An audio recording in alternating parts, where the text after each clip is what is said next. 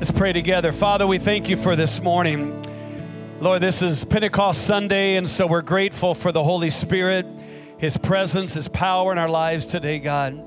We thank you, Lord, for this church, what you're doing in Generation Church, Lord. Just bless Pastor Ryan and Amy and the team over Ahwatukee, Lord. And we celebrate a great day, Lord, in the launch of, uh, of the new campus, God. And just pray that you will do amazing things in months and years to come, Lord, through, uh, through this church, God. Bless them. Thank you for everyone that's here this morning, Lord. And as we come uh, to your word this morning, we're reminded by this song right here, God, that your arms are always open wide. And the Lord, you always are responsive to us when we come to you. And so we come with open hearts. Pray, God, that your word would speak to us today. And uh, we thank you for everyone around us today, God. And any needs that are here, Lord, we just ask that you would minister your grace to them, Lord, whatever the need is today. We love you and we praise you in Jesus' name. And everyone said, Amen. Amen. Give God praise one more time. Go ahead. God is good. Before you're seated, why don't you turn and greet at least one person, all right? And just welcome them that you can be seated. Thank you, Pastor Aaron and the worship team. Awesome.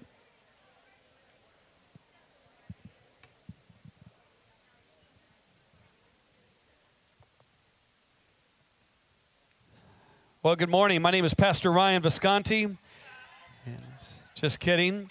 If you're a guest, you wouldn't know, but Pastor Ryan, you saw in the video earlier, very excited to be here. My name is Jeff Peterson. I pastored here in Mesa for about 18 years, and uh, then went to Missouri for about seven years. I'm back in the valley now. We're back in, in Mesa, actually, in the East Valley. We love this area, and uh, there's some familiar faces. Uh, just an honor to be here. Uh, Pastor uh, Amy, uh, Pastor Ryan and Amy, if you know, Amy kind of serves over the state of Arizona in the area of kids' ministry. She does a phenomenal job and leadership over that. And so I serve with her, kind of share the office with her downtown, and I'm in the network then for the Arizona network, and I'm the pastoral care director pastors. So I basically pastor pastors, and that is a real privilege. And I love your pastor and your pastoral staff. You are blessed, aren't you? Why don't you give them a hand this morning? Thank God for all of them. It's great to have my wife with me, real quick. Like, honey, if you would stand. This is my wife, Carla, and uh, glad to have her. Next to her, my girls. Two of my three girls are here, and we have five grandkids, and we live in. Did I mention that we live in the East Valley? because I'm really glad to be back. So we've been back about five months, but it's an honor to be here. Uh, Pastor Ryan again will be here tonight. Then he'll be back uh, next Sunday morning. And uh, we had a great early service, so you have a, a really good full day going here. I'd encourage you to come back and hear your pastor uh, again tonight if you would. And um, want to mention, by the way, if um, uh, just say this phrase with me: "Live dead." Say that. Live Dead. All right, if you haven't heard of Live Dead, uh, it is an amazing missions, a part of our Assemblies of God missions thrust in the world today.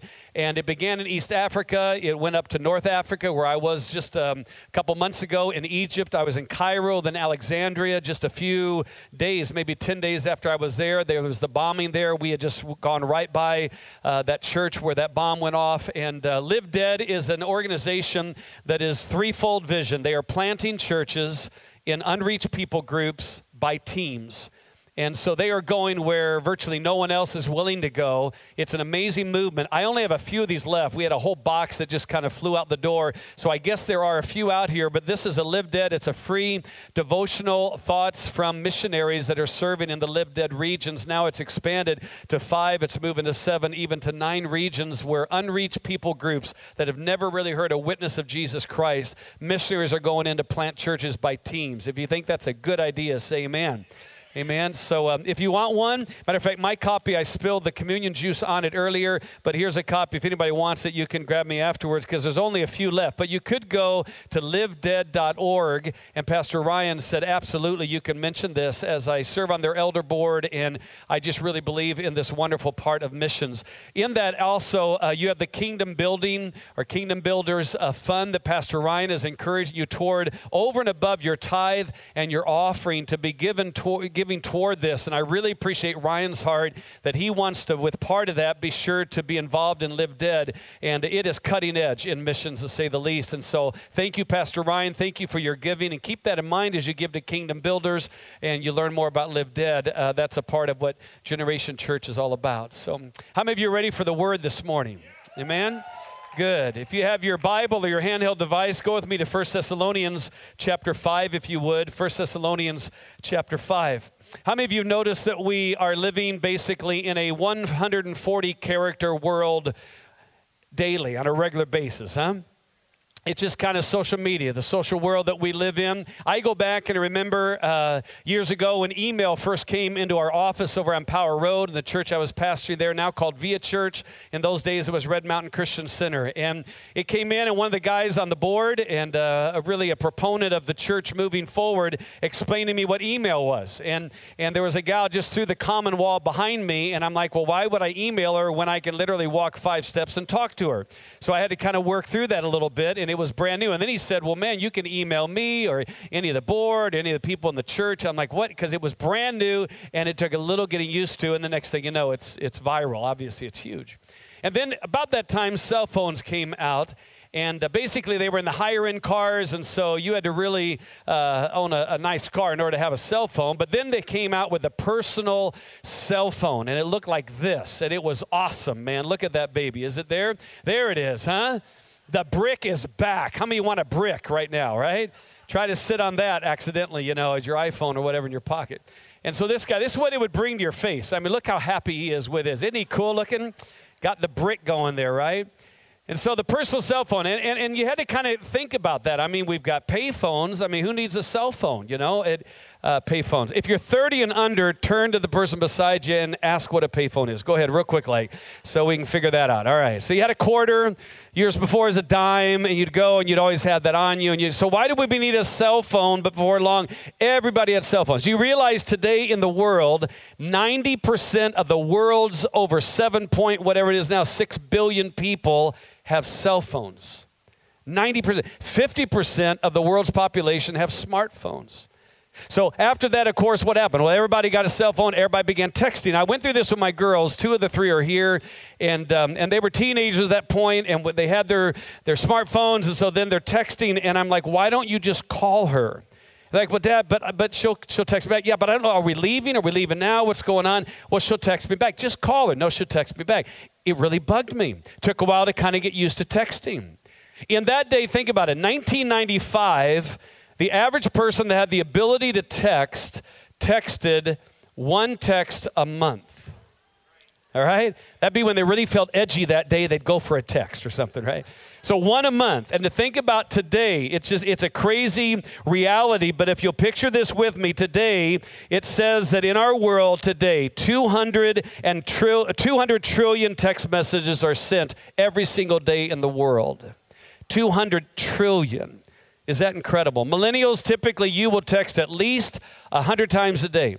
And as the age demographic moves up, it's a little bit less, but still, most of us all, at least 25, 50, some 75, many over 100 a day. That's 3,000 a month. That's 36,000 text messages in a given year. Now, I'd like to take that thought to address something in our spiritual lives that God cares an awful lot about this morning. How many of you are concerned about what God cares about?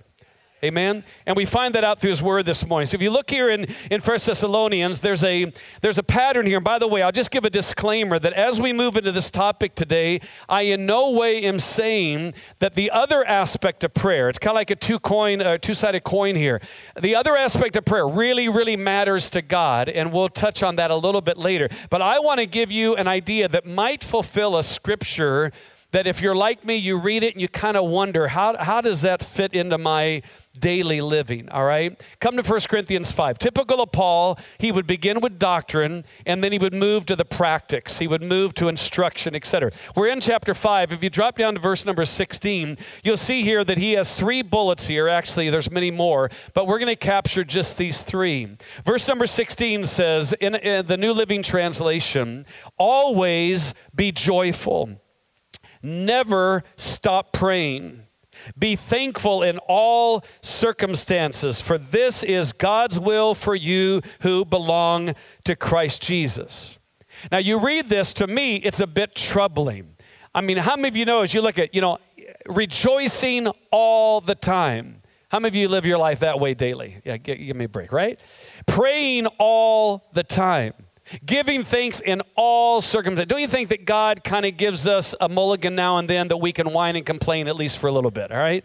And then you kind of get back to trying to do what He wants you to do. But Paul says this is God's will for us in Christ Jesus.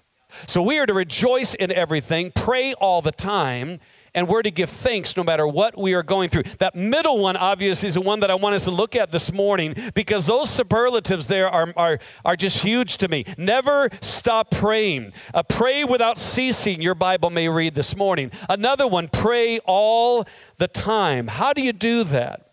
Well, I've got an idea for us this morning that I hope will help you. And I really could believe could be life transforming for some of us here in the area of prayer uh, this morning. Let me take you back to 1969. I lived in Olney, Illinois. My parents came over uh, for the early service with some friends this morning, and my dad pastored little town, 10,000 people in, in Olney, and it's kind of in the south, southern part of Illinois. It was a Wednesday, and my brother had received from my dad a bike made by Mattel that was called the Vroom bike. How I many know that sounds impressive? Say that with me. Vroom. Okay, it was cool. Look like this, and look at that baby. Now look, it's got an engine on it, huh? So it's kind of like the first little mini bike in a sense. But we didn't get to have the engine. That was an accessory part. Pastors uh, in a town that size didn't couldn't afford that. So, but he had the bike. So Randy on a Wednesday said, Jeff, you get to take my bike to school tomorrow. I don't know why he had like a, an epiphany moment of kindness or something, but he allowed me to take the bike. I could barely get on it, and so I kind of tipped back and forth on it, you know, rocked, and it was hard for me to control. But I, I just thought about it all night long. Tomorrow, I'm going to take Randy's bike to school. Went to Silver Street Elementary School in that little town, and so I took it there. Went to school that day. All I could think about all day long was was I get to get on that bike after school. So went, unlocked it, and uh, hopped on it. And as I did after school, there was this girl in a purple stingray with a white little basket and a flower in the front and I spotted her, and I, I, just so wish I'd had a cowboy hat and a straw in my mouth, you know, because I kind of gave her the nod, like, howdy, you know, and I felt so cool. She was looking at me so much on that bike, you know. So I took off down Silver Street, and there was a long, long hill, and you get to the bottom, and there's a little bridge there that was over a, a creek that we would get crawdads and play at and run around the neighborhood and hang out around that creek. And as I came to that, flying down the hill, I really can't control the bike anyway. I get to the bottom of the hill, and there are huge potholes everywhere. I can't control it anyway, much less flying that fast, much less. And aren't you thankful God erases the memory of some moments in our lives? Because I just went right over the front. I knocked out my permanent tooth, knocked out the baby tooth. I just slid across all this gravel. I came up, I was a bloody mess, and here came the little girl on the stingray. So here's what she did. She's just, she's coming on, and she went like this. Ooh. And then she just went right on down. That was it. Within no, probably seconds, a guy came by in a red Cadillac convertible with white leather seats. Isn't it weird the memories we have in life? But here he comes by, and he, much like the parable of the Good Samaritan, you know, the priest and the Levite that went on their way, he just looked at me, paused, and I think he looked at his white seats. I don't know if he did, but in his heart he did. And then he said, Hey, I'll be right back. You know, you dirty dog. I hated that guy for a long time, you know. So he went on down. Then up came a flower delivery van for Summers and Rainy Funeral Home, which was the sponsor for my, my big brother's uh, Little League team. So I knew Summers and Rainy, and he threw my bike in the back back. His wife was there with him, hopped up into her lap, and she was like trying to dab me with Kleenex. I remember it was getting all over because I was bleeding quite a bit out of my mouth, and it was just it was just an ugly scene. We go to the house, tell him where I live. He knew who my dad was then. Once I explained, he goes to 18 Bryan Drive. We pull into the, the driveway, and I'm just thinking already at seven years of age, you really want me to go to the door? But he says, no, stay right here. So he goes to the door. My mom opens the door. He says, Ma'am, your, your son has been in an accident. She looks out and sees Summers and Rainy Funeral Home. On the, yeah. He's really thinking, you know, good grief. So then my mom almost passes out. He has to explain, No, no, he's fine, he's fine, he's fine. I go in. Long story short, my dentist says to my mom as we had to go to his house because he was off for the day, he's doing yard work. We pull up. He says, Where's the tooth? She goes, I don't know where the tooth is. Well, you need to find the tooth. Meet me at my office. I'll clean up. I'll meet you there. So I'm standing here at the bottom, that little creek, that little area, that bridge, potholes everywhere and gravel everywhere, little white and yellow, you know, uh, uh, pebbles everywhere. I mean, thousands of them. And we look for this tooth. We can't find the tooth. And my mom stops and says, Jeff, we need to pray. Now I'm seven years old, second grade. Standing there, we hold hands, and my mom prayed the simplest little prayer, probably about 25 words. In Jesus' name, amen. We go our different ways to look. She said, Go look. We go. I hear her instantly say, There it is. And I turn around, I watch her right now. She's walking about six or eight steps, and she picks up that tooth among all of these pebbles. And immediately I'm like, Wow, God. The prayer went up and the answer came down. I mean, I'm talking about? I mean, it was just, it was an amazing moment to me in my little seven year old heart. How many know God hears us when we pray? Now, we're going to talk about that more, but that made an impact on my life in such a degree today that it reminds me of as I was reading the book of Nehemiah, and I'm not going to have you turn there due to time, but we're going to read through these just quickly. If you don't know the book of Nehemiah well, Nehemiah is a, a statesman in the Old Testament for Israel. And he was up in Babylon because the Babylonians had come in in 587 BC and obliterated Jerusalem. They tore down the wall, which was vital to security and protection for cities in that, in that day, of course. And, and they desecrated the temple and, and, and houses and all the main buildings. It, they just left it a wreck, as they did. They were the strongest empire on planet Earth, as you well know. And so he is up in Babylon with the exiles, but he has a huge burden for Jerusalem. And he wants to rebuild that wall. And he's, and he's praying for his people. And here, if you look to the screen, verse number six, just opening the book says, Let your ear be attentive and your eyes open to hear the prayer of your servant that I now pray before you, God, day and night for the people of Israel, your servants. So, in other words, constant prayer. He says, God, I am praying, I am praying, I am praying day and night for Jerusalem, for your people, my people, for the Israelites. We would call this years ago tarrying in prayer. It's where you carry a burden. You pray and you pray many times It may be lengthy times of prayer versus the other side, what we're going to talk about here in a moment. But then we move to chapter 4, and now Nehemiah is leading a team, and they are building the wall. And really, it's a great leadership book, the book of Nehemiah, because this guy did an amazing job uh, just organizing and orchestrating the rebuilding of that wall that was so very important. But then there's opposition that comes, and people are poking fun at the wall, and there's some saying if a fox climbed up on it, it would just crumble, etc. And here's what Nehemiah prays Hear us, O our God, for we are despised. Turn their insults back on their own heads. Give them over as plunder in the land of captivity. Do not cover up their guilt or blot out their sins from your sight, for they have thrown insults into the face of the builders. Chapter 6, same thing is happening. People are criticizing. He prays, Now strengthen my hands. A few verses later, there's a, a, a, couple prophets and then a female prophetess who, who are coming against and saying, This really isn't from God anyway. And he prays this. Chapter 6 Remember Tobiah and Sanballat, oh my God, because of what they have done. Remember also the prophetess Noadiah and the rest of the prophets who have been trying to intimidate me. Then we come back to chapter 13, near the end of the book, and the wall is completed. And now there's things are organizing, and he's wanting to get the Levites that serve in the temple back doing their thing, and the priests and all of that. But he's having some issues with them, and he prays this Remember me for this, oh my God, and do not blot out what I have so faithfully done for the house of my God and its services. Then he commands the Levites a little bit more. Then he prays, Remember me for this also, oh my God and show mercy to me according to your great love. And then he rebukes some priests that are really out of line in what they've been doing. And he prays this Remember them, oh my God, because they defiled the priestly office and the covenant of the priesthood and the Levites. Then the book comes to a close, and he prays this Remember me with favor, oh my God.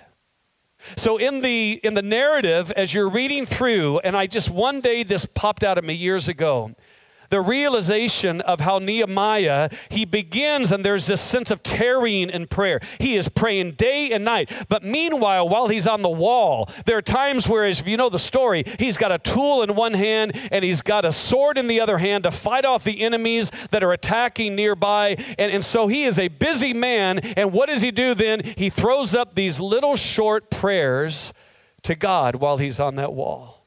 And we see it all the way through the book of Nehemiah. Do you think, question this morning, do you think that God heard all of those prayers? Do you think God heard, you know, remember me with favor, oh my God? Remember what these priests are doing here, God, and they're really not doing. They've just defiled the, the priestly duty and the office that they hold. God, remember them. Do you think God heard those prayers? Don't you think you have to spend more time than, you know, seven seconds praying to God? You don't have to. Matter of fact, look at Samson. Remember Samson? He was the great warrior in Israel. And he was just, he was a thorn in the side of the Philistines. And through a seductress, he, he yielded, and, and, and she discovered that it was his length of his hair, much like mine this morning. The length of hair was the power of God in his life.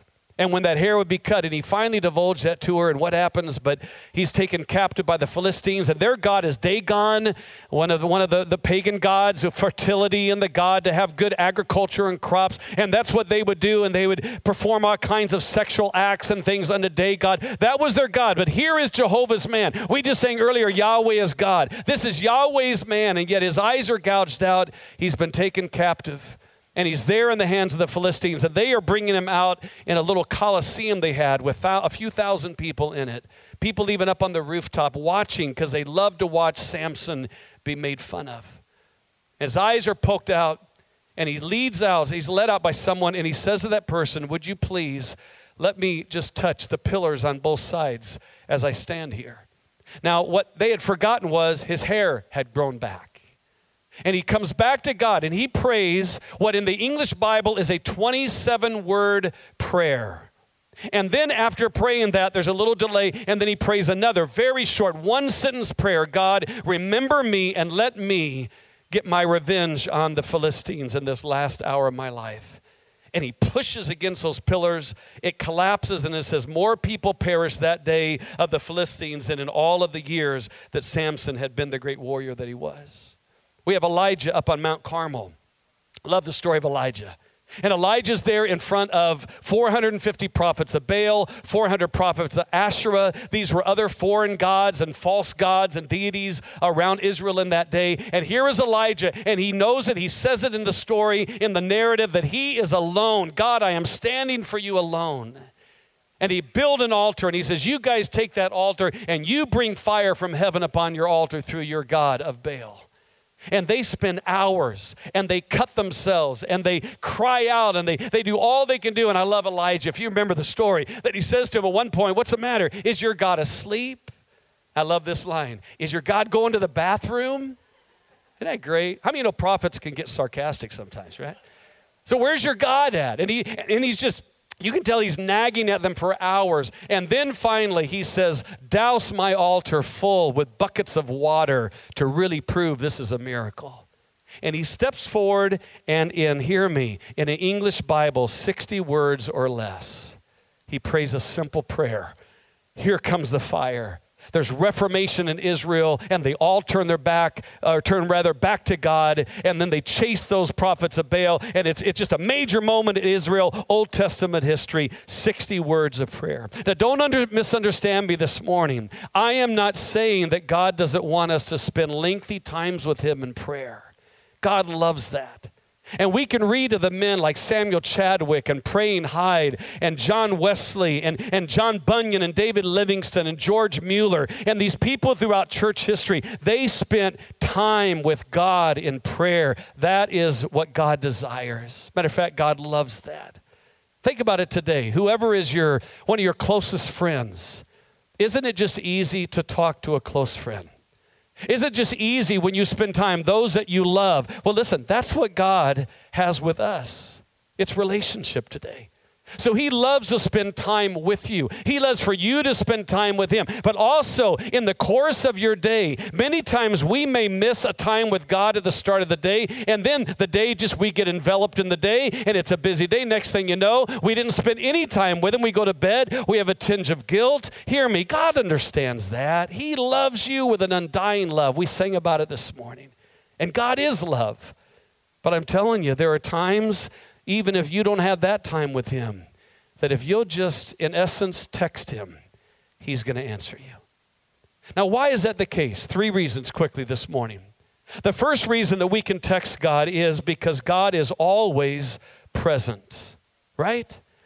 It says He is a present help in times of trouble.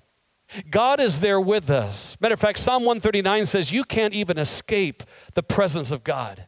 So no matter where you're at in your day, you know God is there. You realize that He is on the throne in heaven, but Hebrews 4 says that we can come boldly into the throne of grace and find help in our time of need because of what we're going to celebrate in a moment the Holy Communion, that Jesus gave His body and His blood so that we have access to talk to God. Anytime you are in need, you will get help because of His grace. So He's present, He's always there. Our daughters, too, that are here, and they'll love me telling daughter stories. How many know they love that for a pastor? Yeah. When I was young, young in ministry, and the girls were young, finally one day my wife and I decided, and we said, okay, here's the rule no more daughter stories, because they'd come out of kids' church and then, hey, your dad said this morning, so I had to quit that. But I'm going to tell it now. They're all grown up, they're big girls, they can handle it. Could I hear any man this morning, right?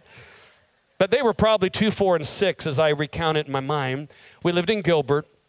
And we had a guest in for that weekend to speak at the church, Jim Hall, a missionary. And, and we always would put the light on there in the hallway. And then, as we did that night, went on to bed. Well, in the middle of the night, there was this blood curdling scream.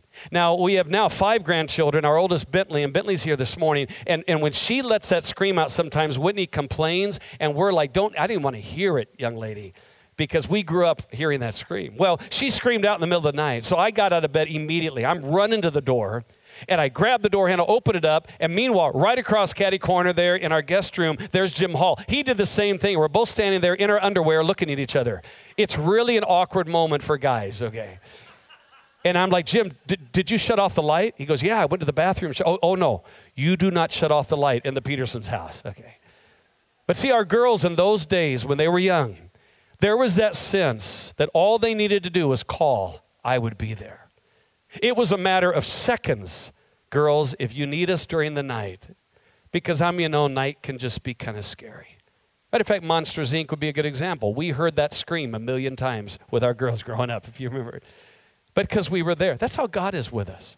So, how can I be talking to God throughout the day? Because He's always present. He is an ever present God. We call it omnipresence in theology. It just simply means He's with you all the time. That's why you can text him anytime you want. The second reason is that God is always listening. He is an ever present help in time of trouble because he's always listening. This comes hard for us because for a lot of us here, we prayed about things. God didn't seem to answer, so then we wonder, did he really hear us? Oh, trust me, he hears us. There are just times that we have to have discernment. We have to walk in faith. There are times that the answer is no, and we keep praying because we want a yes. But how many of you know God is God and we submit ourselves to His will? And so, as he did in the garden, he prayed, Not my will, but your will be done. He taught us in the Lord's Prayer, we are to pray, Your kingdom come, your will be done on earth as it is in heaven. We want his will, not our will.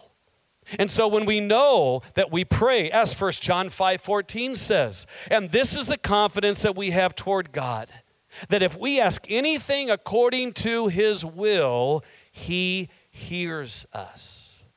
So you can text God any time in the day, and he's listening. Isn't that awesome? And how many know God can handle whatever it would be? Billions of text messages, single moment, because he's God. He can handle it all, He can hear it all. Third reason is because not only is He present and listening, but because He's perfect. God is perfect. By His nature, He's present, omnipresent. By His grace, He's listening. His heart, that throne of grace for you, anytime you have a need. But by his character, by who God is, is that he is a perfect God. I love my girls so much. I almost love all three of my son in laws. I'm just kidding. I love them so much. Now we've got five. You just, lo- you just man, grand, grandparenting, it's unbelievable. It is the reward for parenting, there's no doubt about it. So you love them. Imagine how much God loves us. I often reflect on that. Psalm 103 Even as a father has love for his children, how much more does God love those who fear him? So you can look at the most basic, incredible human love you've ever felt in your life, and you say, I know that person loves me. I know that person will be there for you. And it doesn't even compare. Paul put it this way He prayed for the Ephesians I pray that you will somehow be able to grasp how high and how deep and how wide and how long is the love of God for you in Christ Jesus. So, the reason you can pray every day, at any moment in your day, is because He's there, He is listening, and He loves you. His nature, His character of perfection. It's a perfect love today. How do we flesh this out then? And we're going to have communion here in just a moment. How do we flesh this out? Well, let me just say that on that idea of love, I, I watched a video just not long ago, and it was a, uh, a Muslim who had come into faith in Christ. And there's nothing more incredible than that. And this Muslim was explaining what it was like to serve his God before he came to know Jesus. And the God of Allah for him was a God he was petrified of. He was fearful of. He, he, he just he knew in the end that it was it was like a balancing act of the scales. And if it would go up and tip his direction, then he's got the thumbs up for all of eternity with Allah. If it goes down, then he's banished into separation from Allah for all of his life. Now he knows Jesus. And he knows that he is wrapped in the arms of a God who John described, First John, God is love. Isn't that incredible? So that's why he wants to hear from you anytime you want to pray. So, how do we flesh this out quickly? Three things. First of all, how to text God in prayer. Do it in the flow of your day, just in the flow of your day.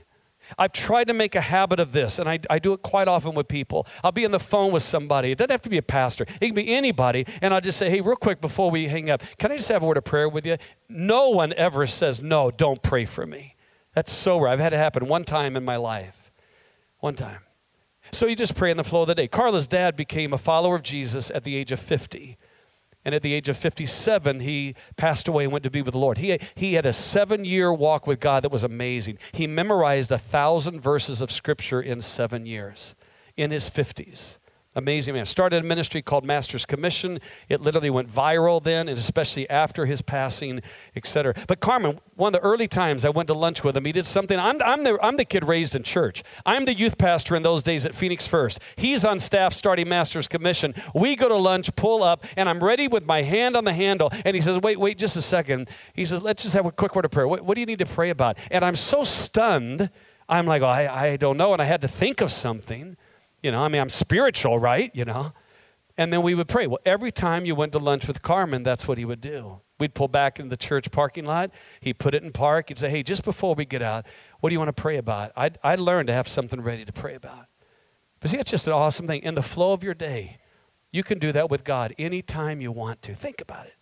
So it might be that you're having a hard day at work and you get to that break time, or whether you have a break or not, even just go into the restroom just to get away from everybody and just, just text God, just a few minutes with Him. It might be 140 characters or less, and you, and you let Him know where you're at. You know what? He's there for you because He loves you. The other thing is to do in the schedule of your week. And I, and I, I, fell into this just a few years ago, and I, it's become such an important part of, of, of the week for me. But there was a friend of mine going to pastor in Colorado. He was leaving our church when we were pastoring there in Missouri.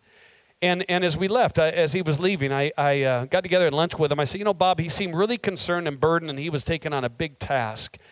And I said, Why don't we just pray together every week? Why don't we just set a time? So we set a time and we started to pray together. I so enjoyed it that I met a pastor in Haiti on a missions trip with a bunch of pastors.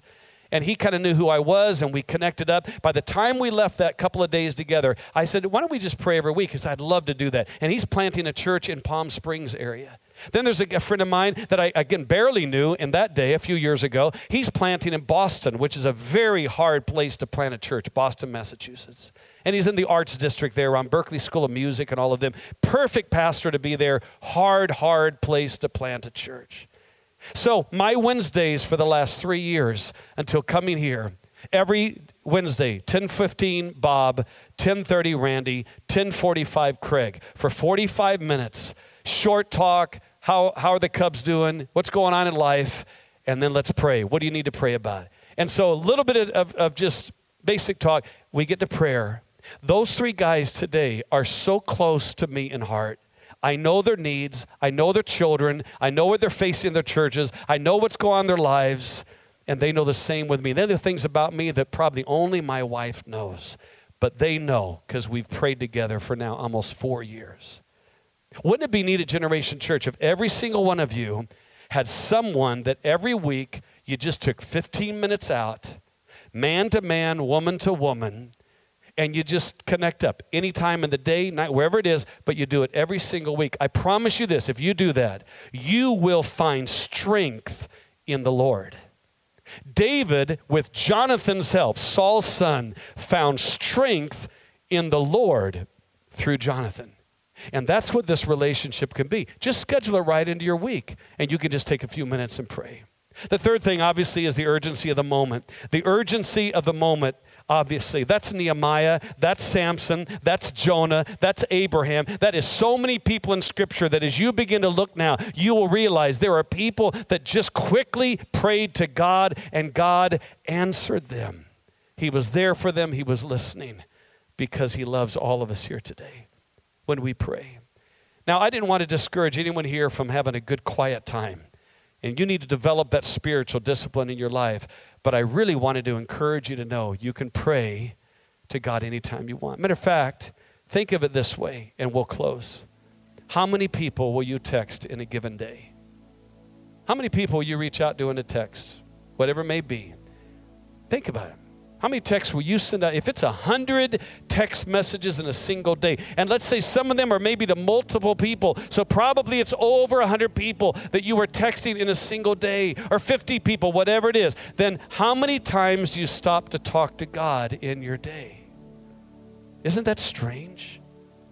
We talk to friends, family. How about talking to God? He's waiting. He's just waiting. All you got to do is text him, and he'll hear you. Amen? Amen. Bow your heads with me this morning, if you will. Here's the interesting thing, and I'll close with this Jesus hung on the cross between two thieves. The one thief made fun, insulted, mocked, and that man tragically went to eternity. And he was due that cross that he bore. Not Jesus. Jesus was the sinless, perfect, sacrifice. What we are about to have together in communion, representing the body and the blood of Jesus, came from the perfect sacrifice. That man, he deserved death according to the Roman Empire. But then we have the man on the other side, and he looked to Jesus. He looked to him and put faith in Jesus. It is one single sentence. And Jesus answered him with these words Today you will be with me in paradise. Isn't that incredible? That is the grace of God. This man, too, he was worthy of the cross. He was a lawbreaker. He deserved to die, but he turned to Jesus in that moment and spoke one sentence to him, and Jesus said, You will be with me in eternity. That is how quickly God forgives our sins. Isn't that incredible? Paul and Silas were in prison, the book of Acts, and there's a head jailer there and an angel came and released them. And so all the prisoners were just flowing out of there. And that jailer knew he, his head was on the block because, because of everyone escaping.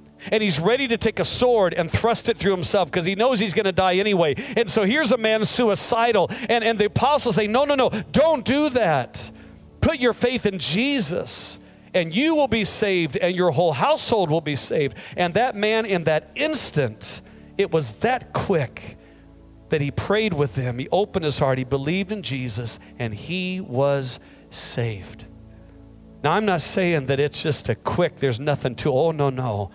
We are about to break bread together, representing the body of Jesus, and drink the cup together, representing the blood of Jesus. It cost Jesus everything he was and is, so that we could just simply say, I believe. I believe. I know I've sinned. God, forgive me. And if you're here today, I'm not trying to simplify and make it just like it's some easy thing to become a Christian, a follower of Jesus, but I can tell you today, Jesus did the work. What we do is believe. We are saved by faith.